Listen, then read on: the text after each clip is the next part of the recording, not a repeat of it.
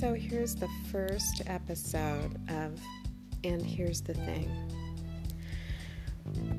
Teaching is, I can't even explain it.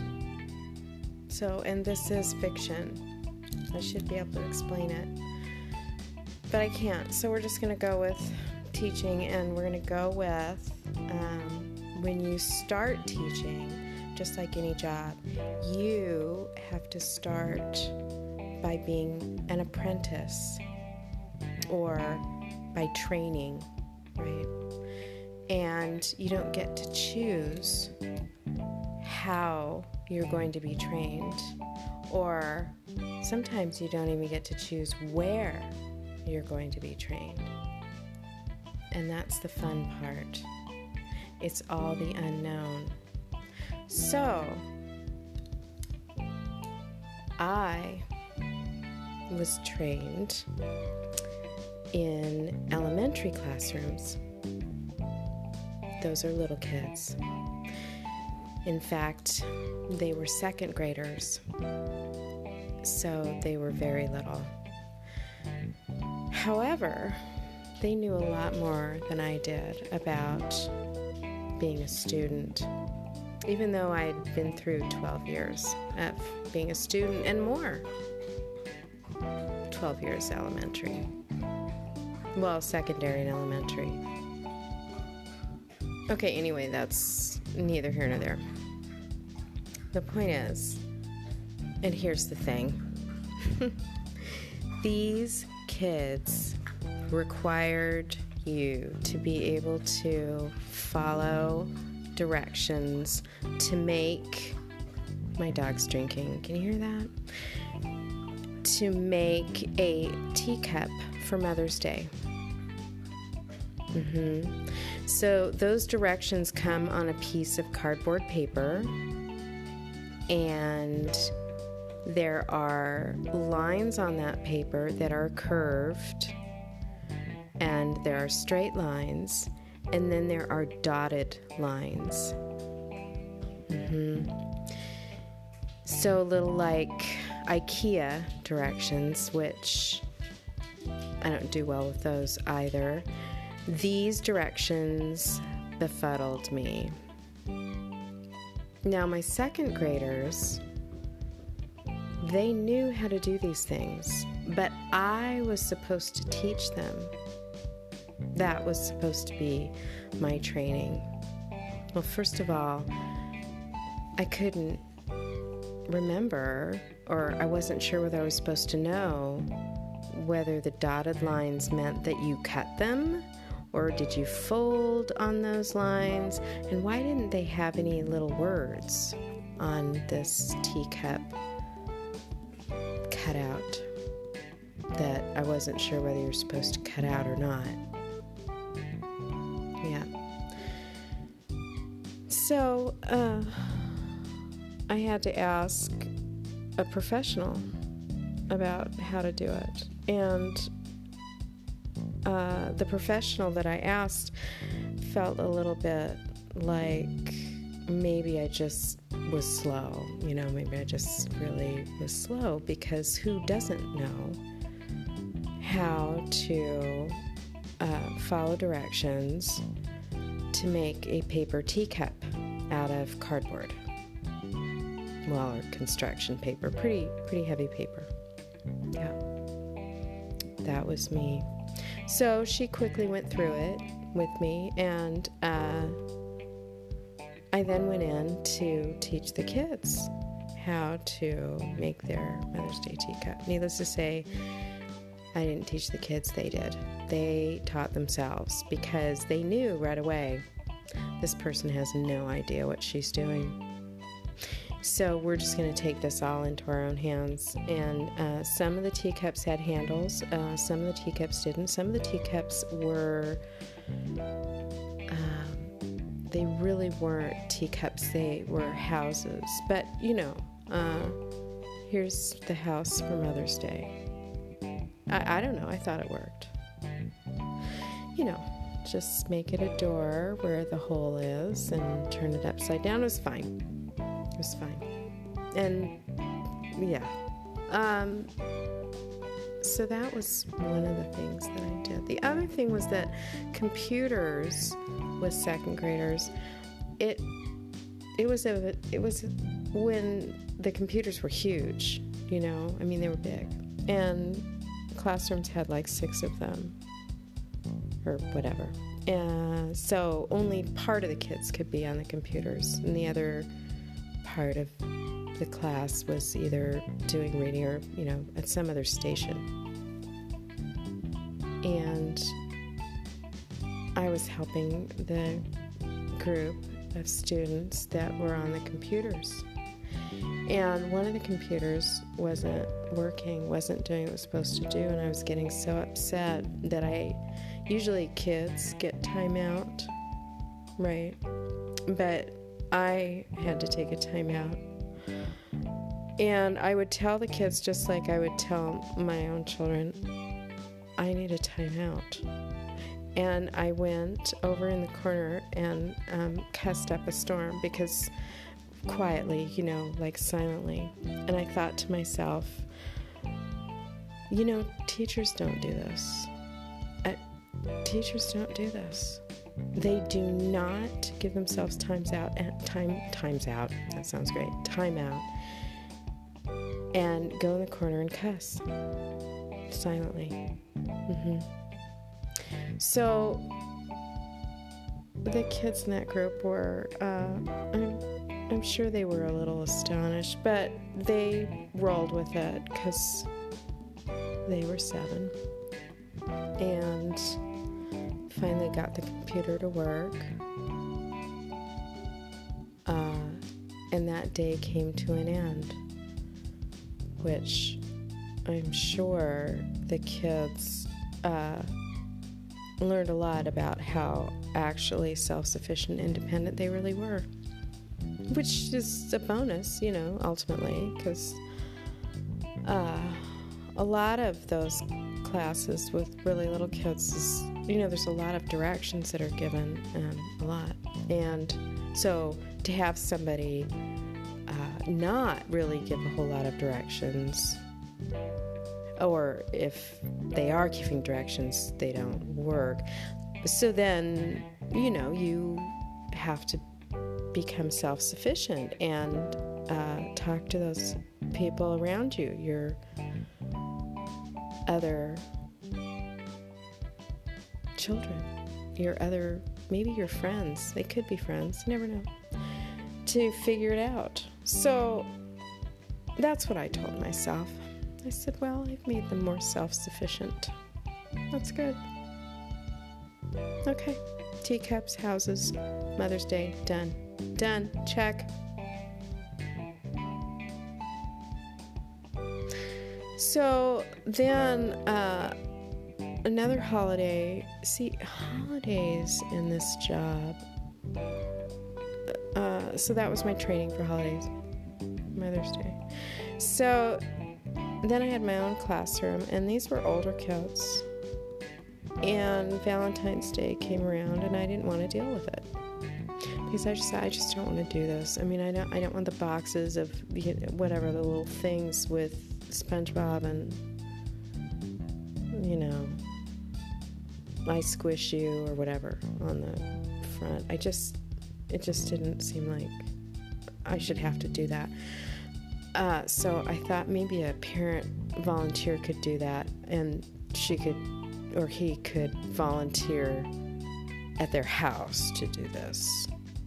Um, you know, some afternoon. I, I, would just be fine with that. And, uh, you know, they could drive the kids to their house, whoever's house, and they could do the Valentine's, you know, card things and little candies and whatever. That'd be great.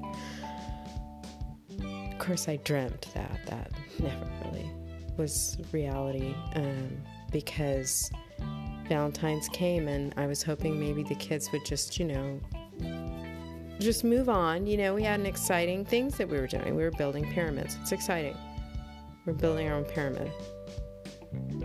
Who who doesn't want to do that uh, with our own materials?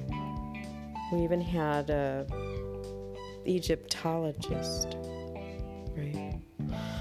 No, there's something else that knew about the hieroglyphs. I mean, it was a big deal. So, Valentine's Day, I was hoping that would just go by the wayside. But of course not.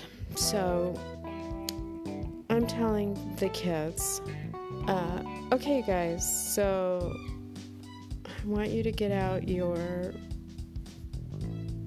drawings for your pyramid and uh, we're going to go ahead and get started. and one of the girls looks at me and she's like, Teacher, it's Valentine's Day. Aren't we going to do something for Valentine's Day? Aren't we going to have a party? And I said, Well, this is a party. The party is we're making pyramids. That's a party. I mean, really, that's fun. it didn't go over like I thought it might. Uh, but it's Valentine's Day. It is? Oh, I said. Oh, well, uh, Okay, so maybe like the last uh, 20 minutes. Do you think 20 minutes would work? I mean, do you all have things for this? I mean, are you. Sure enough, every one of them had a little bag. Of course, I didn't notice that. With stuff in it, you know, little boxes, SpongeBob things. One of them said, But I want to hand out my Valentines. I made everybody a Valentine. I was like, Oh, that's awesome. Dang it. Um, okie doke. So, generally, teachers prepare for holidays. And here's the thing I learned if you don't prepare for holidays, once again, the children become self sufficient. They, they become independent, right?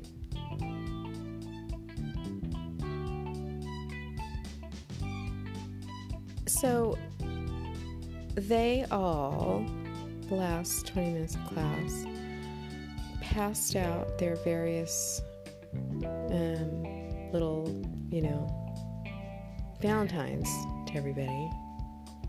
And uh, they wanted to do something different, and I said, well, we could make mobiles with Valentine's Day mobiles. I know you're all thinking, really? Really? In 20 minutes, you're going to make Valentine's Day mobiles. That's what, see, and the thing is that without any kind of creative bone in my body, uh, it doesn't occur to me that that could be really difficult. Um, and it was. It, it, was definitely difficult, and uh, kids got frustrated. I didn't get frustrated because, well, I mean, you know, if it works, it works, and if it doesn't, it doesn't. And you know, there's always something else. You you've already made. Veronica's got the best homemade Valentines. Uh, you know, you've got ideas for things you could do. I just thought heart mobile. I I don't know. It just seemed fun, different. Couldn't think of anything else. Shouldn't have said it. Should have thought about it first. Didn't. Anyway, um, Valentine's Day. Yeah, Valentine's Day. Let's see. Let's see if I can think of one more holiday. I can't. Oh well, there it is. There's the teacher comedy hour, which is really turning out to be 15 minutes. It's fine. Two holidays, the beginning teacher standing in the corner Uh, I have a million of these. Anyway, hope you enjoyed it. Talk soon. Bye.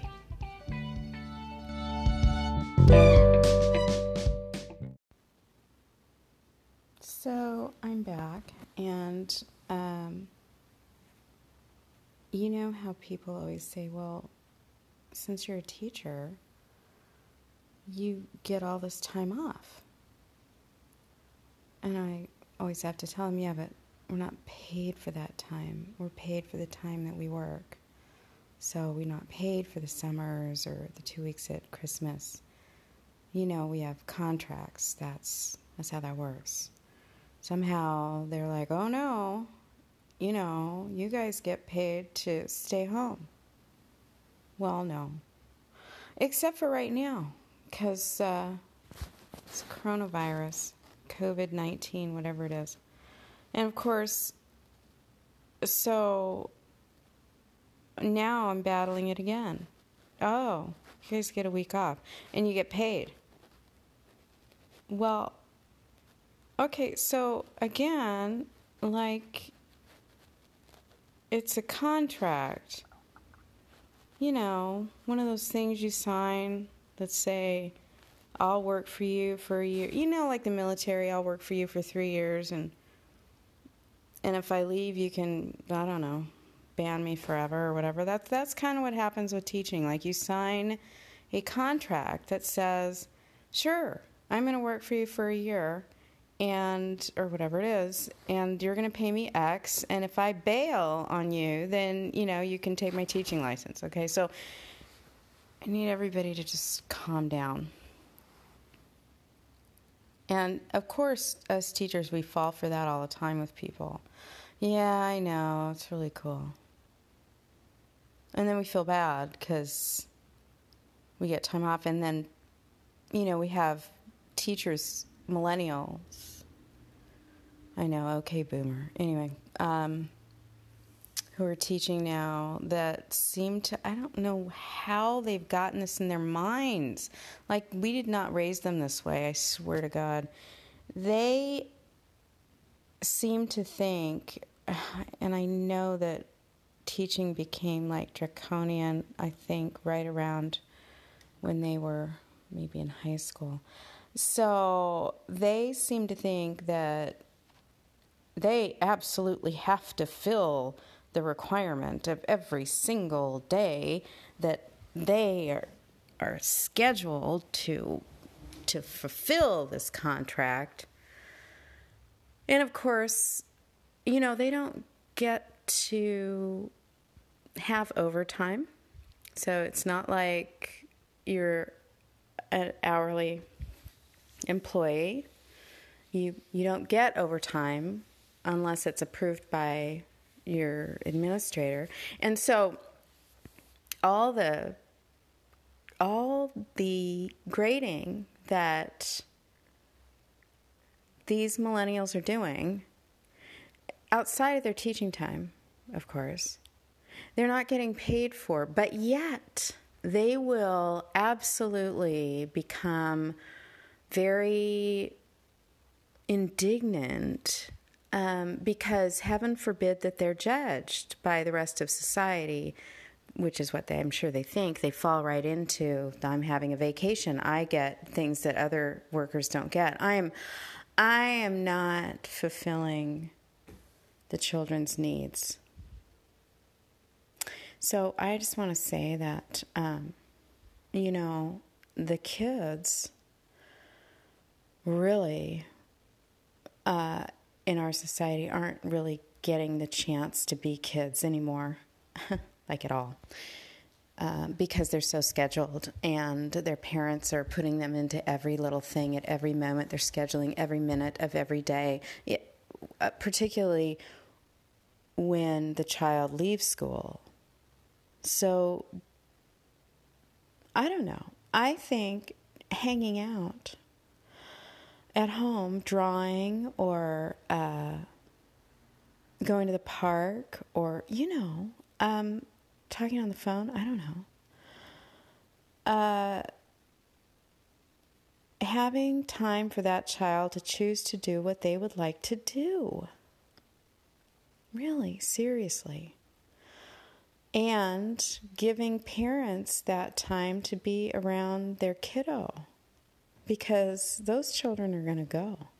They're not hanging out, they're not going to be with you forever. In fact, you know, they might not be with you for very long at all because something could go wrong in your relationship. I don't know if you're married, you know, things could happen. Oh boy, then you've even more time apart from your child besides them going to school. So, I know, okay, boomer. Anyway, relax. Enjoy the time you have with your child, millennial teachers, and stop flipping out. Okay, nobody's judging you. You're paid for this time. This is not your fault. You have a contract. And can the district enforce it and have you, you know, be there longer? Sure. And they probably will. So relax. You don't need to encourage it. That's just what I'm saying. Don't encourage. Because honestly, I'm a proponent of not having long school years, not having children in school all the time, because it's ridiculous. Kids learn a lot from their environment. So, anyway, there's that. Now I'm done. And, uh, okay, that, um, six minutes. This is supposed to be an hour. How do people talk for an hour? I don't know. Let me see. Um, what can I tell you about? I have just a million kid stories. so, one of the kids that I've had who, um, he just, speaking of staying home and speaking of getting uh, information and utilizing it from his environment, this kid would, when he decided he wanted to go home, he was done at school, uh, he would just say that he was going to start a fire. Now, some people think, oh, okay, oh, you know, I mean, that's it's a mental health thing and blah, blah, blah. Well, that's possible, except for the fact that he loved being at home and he knew just how to get there because his dad was home. And so he wanted to go be with his family. And if he said he was going to start a fire, then he had to be pulled from class and had to go through this whole emergency, th- whatever it is, talking to them about are they really have matches or are going to, you know, start things up, or or is this just, you know, uh, a musing? Well, for him, he'd learned that, you know, if you say that, uh, you get to go home, particularly if then you really, you know, you really say seriously. And of course, he would add add different schools. I mean, if if he felt like we were kind of backing away from, okay, no, you're just, you know, you can handle this, you can stay here, because of course we're supposed to convince them to stay no matter what. And that's another thing. When I was teaching elementary, I used to tell the kids, well, nobody is holding you here, nobody is forcing you to be here. So maybe your parents are, but I certainly am not. So let's make the best of it. This is a community. And um, if you really don't want to be here, then, you know, make an argument. I'll help you. So So then he would he would just he would go home. This kid, you know, uh, even if even if it was deemed that he, you know, was not in danger, and uh, he would still just trot himself right out the door and go down the road and get on the bus and off he'd go. And you know, schools are liable is the problem. I mean, uh, you know, that's that's part of the reason why you know you're we're constantly trying to herd them to stay. And I have another student who's very similar to this student this year, who essentially is like, uh, I'm just going to go home. I'm just going to walk home because I'm done. I've had it. This place isn't working for me. Which you know often in those cases, the place isn't working for them. And it's not a reflection necessarily on the system, it's just that the system, it's a big one, and it doesn't always work for everybody. And that's okay because there are so many other options. So, um, yeah, I'm really for open borders with schools, you know. Um, okay, that's going to really piss people off. So, uh, but that ch- you know those kids learn from their environment. I you know I can leave. I nobody's going to stop me. I mean they can't legally. I mean they're still liable for me, but I can just go home. So many kids don't realize they can just go home. Well, if they have a key, I mean, I don't know, you know, if they can get in. Um, so I'm, I'm always a little, uh, little taken aback by those kids who've figured out, I am not staying. Can't make me, and I will figure out how to get out of here one way or the other. Ha! Oh, yeah. Yeah. So, okay, good. I'm gonna just stop right there.